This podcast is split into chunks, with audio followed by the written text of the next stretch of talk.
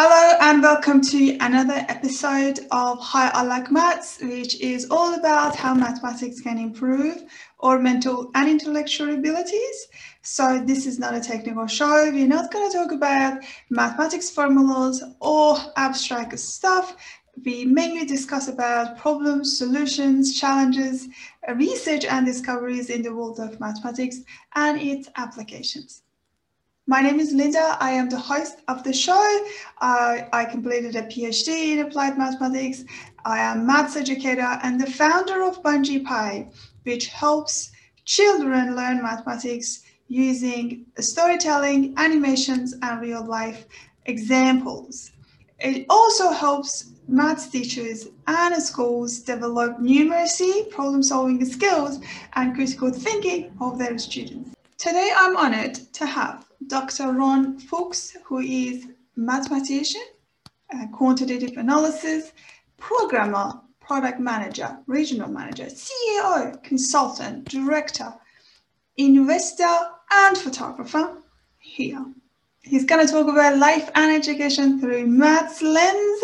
Let me give you a brief introduction about him first. Ron has built his career devising quantitative methods and creating analytical tools, mostly in the financial world. Ron has started his career building financial products for banks and from there moved to develop risk management uh, applications for banks and other financial institutions. His career led him around the world from Israel to Japan, UK, US, Singapore, and Australia. He has also spent a few years teaching computer science at James Cook University in Queensland. In recent years, Ron has been an independent consultant to companies, mostly startups and startup investors. He is also building up a career as a photographer. Ron is holding a Bachelor in Mathematics and Computer Science, Master in Applied Maths, and PhD in Finance. Uh, welcome, welcome to uh, my show, Ron. Uh, before we start, I would like to give our audience uh, a little story about how I met you for the first time. Uh, I do photography, and I normally go by my own or uh, with some friends. a few weeks ago, I decided to go for Christmas light photography, and um, this time I, I felt like joining other photographers, so I searched around and found um, a photography group in meetups uh, in Sydney with exactly the same event, um, Christmas live photo shooting. So I joined. Uh, that was actually the first time I joined this media group, and um, I, I, met Ron there. Mm, and so, so, so we started talking about photos um, and and photography stuff. And then I asked, "Is it the only thing you do for living?" And he said, "No, I've, I've done uh, maths and OT and pattern recognition." And I said, oh, that's interesting. So I, I do maths as well. And then we found out we have a lot of we have a lot in common. So he talks about the maths and stuff that he did, and and then I shared a little bit about my background. And then I asked, I have a podcast, a show, uh, Hi, I Like Maths, and I would like to invite you to this show. And he said yes. This is how we met for the first time. So um, thank you for joining uh, today. This is um, really my honor, and I think I uh, I randomly find quite an interesting person. So, so the first question for you would uh, would be, um, what would you want to be growing up? So, tell us a little bit about yourself. Well, that's always a difficult question because you know, like depends at what age, and I always wanted to be everything. You know, of course, I want to be an astronaut and uh, you know, there, are a lot of things I wanted to be. But uh, I think uh, at later year, when I was a teenager, there were really, I really wanted to become a scientist. And uh, there were two things that affected it. Uh, the first way, my father was a scientist, and as a child, he always used to take me. He was, he was working in chemistry, so he used to take me to his laboratory and let me play with all these beautiful instruments and taught me how to use them. So that, that was a great thing. And I saw these wonderful things around us that all, in my view, was created because of science. You know, that uh, nothing could have, you know, everything from a car and uh, uh, that we were driving, and uh, you know, and and from the TV and everything was basically the creation of science. So that that's really was a huge motivator for me. And uh, the second thing was at that time it was the first time that uh, the men landed on the moon. It was the moon landing, and that was a time that everybody got so excited about science. About we were sure that within 20 years we will all be flying to the moon and living on the moon. And, and you know, so I bought all the books about the landing on the moon and started reading about you know chemistry and physics and all these kind of things, and it is a really exciting time to, to want to become a scientist. Oh, great, great. So you you were a science lover right from the beginning. Absolutely. Oh, that's great. Um, and that know, hasn't changed. Yeah, I did. you know how lucky you are to find something that you, you really liked right from the beginning. It's it's fairly it's fairly difficult in, in my view. Um, you know, finding something you were quite interested from early on. All right, so the next question would be, um, uh, tell us um, about your career path up to now. So I know that you've done uh, all different sorts of things and you have a love for science, but I would like to know like what what what your career path um, looks like so far. So I was doing my PhD at the time, and uh, I was doing it, it. It was strange because I wanted to be a scientist, but I found that a lot of scientists were not good enough in math. So I decided to start with math and, and computers. So later I can do much more serious science. I have all the right background. So um, so I was doing my PhD at the time, and at the same time, at the time that banking was a very exciting place. So all the development, all the modeling was happening. So I just completely by chance at some kind of a stupid party, I, I, I, met a guy that was a banker and he heard that I was a scientist, uh, I was a mathematician. We started uh, talking about it, and the next thing I knew, uh, he recruited me to work for the bank. So I started working as a mathematician. And as a mathematician, uh, I and also at that time mathematician, I was a programmer at the same time. So I did a lot of analysis and programming. And uh, very quickly, I moved to start managing money and doing more with the financial side right. things. So um, I had quite a few years and you know doing building financial instruments and uh, and then I started because I was so interested in modeling. I started moving to risk management, and, and, and at that time, it's a risk management became a big thing. So I started working on risk management, trying to assess the risk of the investment of financial instruments, and um, and that's basically it, it, led me to start dealing with big data, big data issue, and big data analysis. Right. So I, I, was all the time kept working between my, my, my personal business I was doing, and then for a while, and then I was going to a corporate and spent a few years at corporate and went back to doing my own thing and then went to a corporate and I kept moving. Mm-hmm. And I started moving, uh, and then I started getting interested in startups. I got involved with a few startups in the area of, again, analytics, big data analytics, some related to finance, some not related to finance. I was a CEO of a company. And uh, in the end, basically, uh, I basically sold my part in the company um, and became a photographer. That's what I do. Oh, wow. what a shift, what a change, you know, from um, something quite technical to, uh, you know, to a field which which requires a lot of creativity and, you know, it, it, it's fairly different slides. So we're going to talk about that uh, later, um, what motivated you to, uh, to start photography and um, how you've been able to kind of, you know, incorporated your previous knowledge in maths and technical work into the world of photography if, if you have done such a thing. So that yeah. would be an interesting um, thing to know. Yeah. All right. Um, so um, I know you're quite interested in um, so many things, but what's what what what, what are you passionate about in particular? But do you have such something that you're really passionate about, or it's just you know uh, you you're pretty much interested in anything that you know you've you've been doing so far? Uh, I think we can divide it probably into two parts. like there is what I'm intellectually or what I'm personally passionate about and what I do, which is uh, so um, which relate to my passion, but it's a bit more concrete. So I really love new things and I love new problems. Mm-hmm. And I like solving problems. So it, it really doesn't matter.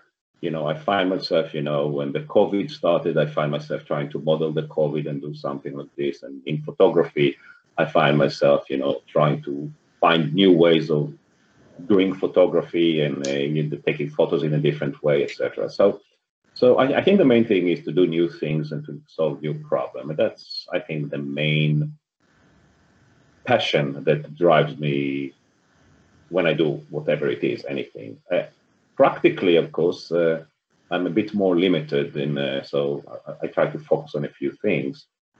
So, um, as, as uh, we mentioned earlier, I really uh, like photography. It's a new thing for me. It's, mm-hmm. it's only a mm-hmm. second year, but uh, but but I really but I'm really enjoying it, and I find it something completely different to everything else. And you right. know, the problems there are completely different.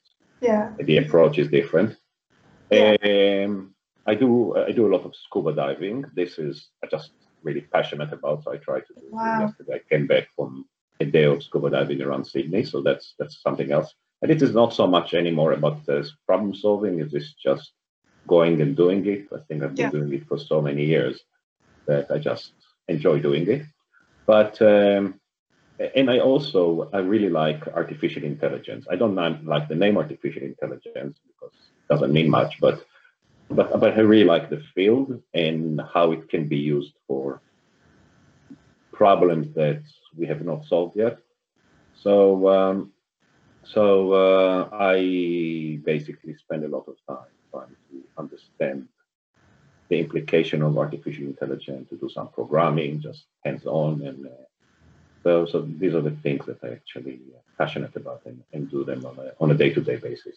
Well, great. Um, I'm, I'm really glad to find you because, uh, you know, you, you're kind of breaking a lot of stigma around very technical people, particularly in the area of maths and I think things because most most most people think that oh there's a bunch of nerds so they just do technical things they just just love the the maths bits of it but but the fact that you're quite interested in uh, you know, you're passionate about photography, scuba diving, and oh, you know, the life I would call a life.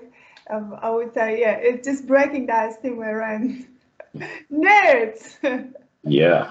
Yeah, yeah. Uh, diving nerd. Yeah. a proud nerd. so I know you have a creative mind and you love problem solving and you're a good problem solver. You obviously enjoy it. So, um, do you think your education at a school or university has shaped these abilities, or you, this is something that you've developed um, over time through life challenges? I think it's both, and I think that you know I I had probably the interest to start with, and then when I finished school, I kept this, but I think I was really lucky for school to basically shape it in the way that uh, to move it from a child's uh, passion and interest to um, to an adult using it and still enjoying it. And uh, using it maybe in a bit more practical formal way and, and I was I, I was really lucky because I had a brilliant math teacher that was really interested in stretching our imagination as much as possible and going us basically eh, having us go home after the lesson and really with a problem that bothers us and we really had to try and find a way to solve it. So the whole idea is that so so it created a curiosity and gave us a lot of the tools. So i definitely have to give a hell of a lot of credit to um, my high school as far as math education is concerned. It, it really shaped a lot of, uh, well, the most important thing, and it didn't kill my passion because school has a mm. tendency to sometimes to take the passion and kill it. So that that was the first thing, but it's it's it's much more than it. It's really nourished it, made me curious about trying to solve difficult problem, trying to look at problems from a different angles, understanding that maybe if you don't solve the problem the easy way, maybe there are other ways that I didn't think about. So for, for me, it was a combination of the two. Yeah, it's great. Um, I sort of have the same experience when um, I was doing my high school as well, because I, I was quite fortunate to have great teachers, uh, not maths um, itself, but also chemistry and physics. And I think they really changed the way I uh, looked at science um, in, in general. Uh, they shaped my interest. They didn't kill my curiosity. And they actually fed it and, uh, you know, um, planted a seed of looking at life uh, through this um, lens of uh, science and maths. And this is, this is something that I personally enjoyed. I think the role is critical because, especially as a teenager, because as, as a child, if it's quite often if, if people do not kill your passion, as a child you have it. As a teenager, all of a sudden, your mind starts going in a very many direction. I could have chosen any other direction you know, positive direction and more negative direction. Yeah. But there is a, and the fact is that the teacher keeps you interested and passionate about something specific. In my case, it was math and science. And that's basically, I think, shaped me to, you know, for the rest of my life. And uh, this is not obvious at all. And, uh, you know, I can definitely see people with that had passion for things and ended up high school with completely hated the things that right. had been passionate about. So, so I think that there is a critical role there. School, and in, I was lucky enough that in my case, uh, it's very much worked for my benefit.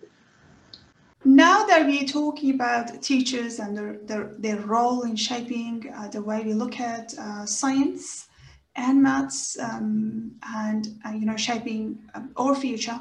Um, I would like to get your opinion about the way we've been handling science and maths at school so far.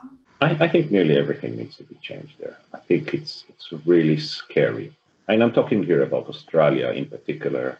I had three kids going through the uh, education system, and I think as far as science and uh, math are concerned, it's very close to a disaster. And and it, it and, and, and it's I'm talking from there are different angles to this problem. The first one is, do you know any any child? Have you ever met a child, a young child who doesn't like riddles, who doesn't like to solve a problem? I don't think there is. Like, you know, they always like riddles, they always like problems, they're always curious. I think nearly very close to 100% of children are like that. So my first question, how come you take the subjects that basically they're all about curiosity, about problem solving, about looking for solutions, about everything that a child really likes, right. and turns it to something the child hates. Mm. There might be something really wrong with it. You know, maybe children are not interested in, I don't know, in history. I, I don't know. I'm, I'm not a or maybe children are not there's things that children are not naturally interested in maybe right. and you have to create this interest but i don't know a single child that you give them a puzzle and they don't like or you let them do a problem and they don't like so and all of a sudden you put them into math and put them into science and they you know within months we start hating it so there's something really really wrong in the um, in the way that we do that because that's something that basically children should love. Right. And I can't understand how you end up with something that you love and turn it into something that you hate so quickly. So, so, so that's the first problem actually that we're talking about. And the second problem is I don't think that we really teach math and science at school. Right. I I think that we let's say, let, us talk about science particularly. We I, instead of teaching science, we teach the book of science, right. which is equivalent to any kind of other religious books that uh, that, that we are familiar with, because science is not about memorizing facts; it's about way of thinking. Exactly. And if I, if you go and you hear discussions, and I quite often I listen to this discussion between, let's say, creationists versus, versus people who believe in evolution. And really, the best argument is that my book is later than your book, and I taught it, and scientists said that, and that's the reason evolution is right. The other person will say, my book is more ancient than your books, and it's written by holy people, and that's right, and what's written in it is right. The person that supports science cannot even build the logical arguments and does not even understand the logical arguments that why evolution is more probable than creationism. He just basically, he or she, just memorize some kind of facts that written from the book. They hmm. study them, they know, they pass the exam, they are really good at it. But unless they can think like a scientist, unless they have proper thinking of a scientist, they're just basically believing in a book, exactly like the other. So the question is who believes in a book more or whose book is right? And this is, I think, a big, big failure of our system. And it's the same in mathematics. People don't understand why the formula is the formula. They just basically, they're not even studying mathematics. At a young age, they study arithmetics, okay? They learn to add, to multiply, to divide. And then they start, they become they learn to use formula. So the difference is that a mathematician is like an architect. They have the imagination what the house need to be like and how you put it together. So mathematician is an architect. What we study in school is what I call the formula bricklayers. Mm. Okay, we have formula, we put it here, we have this formula, I put it there, and then his formula come on top of it. Why do you use formula? Because these are the bricks that they gave me, and that's what I put.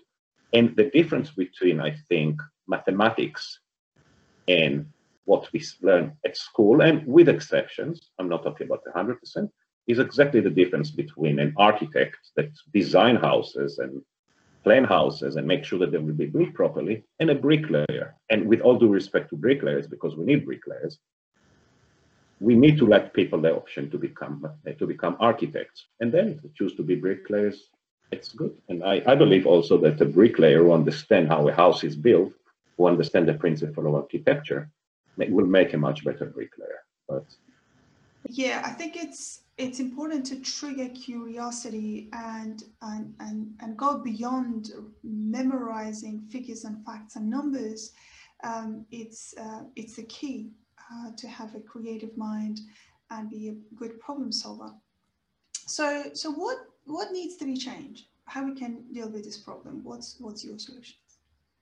Theoretically, the solution is easy and I can speak about it in a second. Practically, it's much more difficult because I, many of the teachers that I know, do not really understand math. Mm-hmm. In Australia, it's even more severe because they keep rotating the teachers. So I can have a math teacher that is passionate about math, but next year he will teach general studies, and it will be the general study teacher that will teach math this year. So there is some kind of a bizarre system here of rotating teachers. But even the math teachers, you know, many of them, very few of them are really mathematicians. They really understand math, or they even have a, not, they even have a degree in math. So there are teachers that have some knowledge in math teaching, and that's it's very difficult because if you don't fully understand the way of thinking of a mathematician or scientist, you can never teach it. You know uh, you can teach the facts uh, you know they're written in the book and you can convey the book or you know if you trusted the children and say take the book and read it. But to convey a way of thinking is something that you have to be able to think it yourself so this problem i'm not sure how to solve because you really need to encourage let's say my teachers math teacher my um, uh, science teacher were all at least they had a degree, at least an undergraduate degree. Yeah. In the science, most of them had much higher degrees. So you were a mathematician that chose to go and teach math in high school. That's my teacher, for instance. That that mm-hmm. was an example, but there were many others like this. It's very difficult to take a teacher, that somebody who taught general teaching and has a degree in teaching, and turn them into a good math teacher. Not impossible, but very difficult.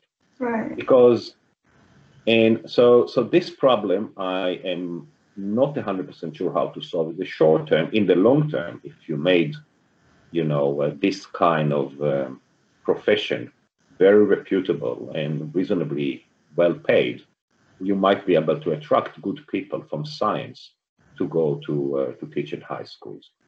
Uh, also, there's all the barriers that you can't teach in high schools, and you can't teach in schools here unless you have a teaching degree. So That's basically, right. you ask somebody to get a master's degree in math or in physics, and then go another, spend another three or four years to get a yeah. degree in teaching, and then basically, I think there should be some kind of a way to take this and make them a, some kind of a quick path to be able to teach. So that's um, uh, that's really the um, the long term. Now, and then basically, and, and then once you've got this one, how to teach it I think is math is divided into three really, I think, steps. The first step is you have to find the question you want to answer.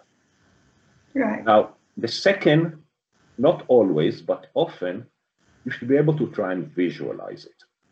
Right. To basic to have a good image in your mind about um, about what the problem, see the problem in your mind's eye. Now, it has different level of, for this, but you know, and maybe it come to advanced math, it come to level of abstraction, it become more and more difficult. But you know, but every person can imagine a circle or a ball or a straight line. Yeah. So, so that, that's the second problem. Deal with trying to solve the problem in your eyes. So you see the problem, you understand the problem. The third part of math is to formalize the answer. But in some way, this is something that can come later, in my view. Because mm. once you understand the problem, you've solved the problem, then you have to develop the language in order to solve the problem. Right. But when you start with the language, without understanding what the problem, without understanding what the solution, just by formalization, that can scare everyone. So if I'm going to say, you know, like pi r squared, it's if you're not familiar with the language, it's completely alien to you and it scares you. If I say imagine a imagine a circle and paint the middle of the circle in red. Mm. Yeah. Yeah. Let's see how much paint we need. Yeah. Yeah. That's something you can start imagining. And then eventually, so once you start having this visualization part, you can move to the part of the formalization. But I think we are too quickly moving to the part of formalization, writing formula, doing that before we even understand what we are doing. So you end up with the people that write all the formula without having a clue what it is. I'll yeah. give you an example. If you ask somebody, in, in, in, you know, probably a primary school example, you know, if you ask somebody what is, let's say, two minus quarter, so somebody who doesn't understand, just understand the mechanics of it, will say, okay, two is eight quarters, minus one quarter is seven quarter. Seven quarter is, we break it in now, we make it into a mixed fraction. It's seven quarter is four quarters plus three quarters, four quarters is one, one plus three quarters. You get, okay, we have one and a three quarter. Okay, we solve the problem. But if I say, okay, if I take two pizzas, cut each pizza to four pieces and give one, give you one. How much do I left with? I think everybody can imagine and say, oh, okay, we have one and three quarter pizzas. You don't have to have every formula, any, exactly. anything for that. Yeah.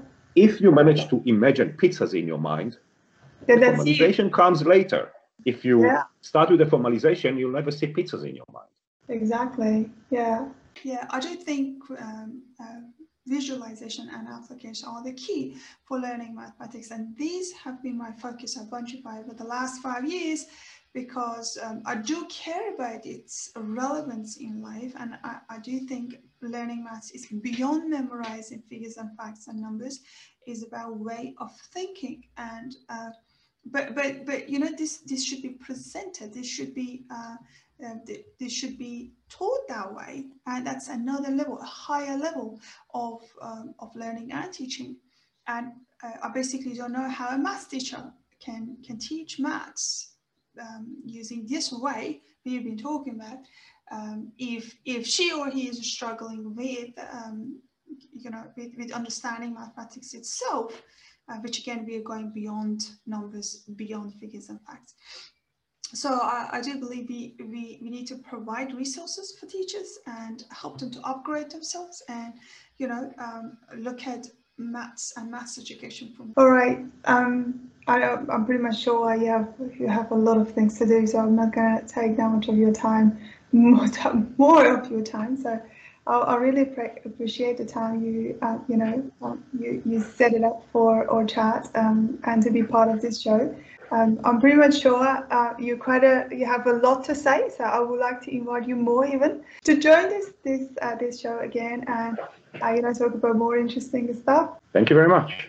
It was a pleasure. People, thank you for listening to another episode of Hi, I Like Maths. Um, if you think you have anything interesting related to mathematics and its applications, please contact me on admin at bunchify.com.au. Uh, please subscribe to our channels at uh, YouTube, Spotify, and iTunes. Till the next episode of Hi I Like Maths, be a maths lover.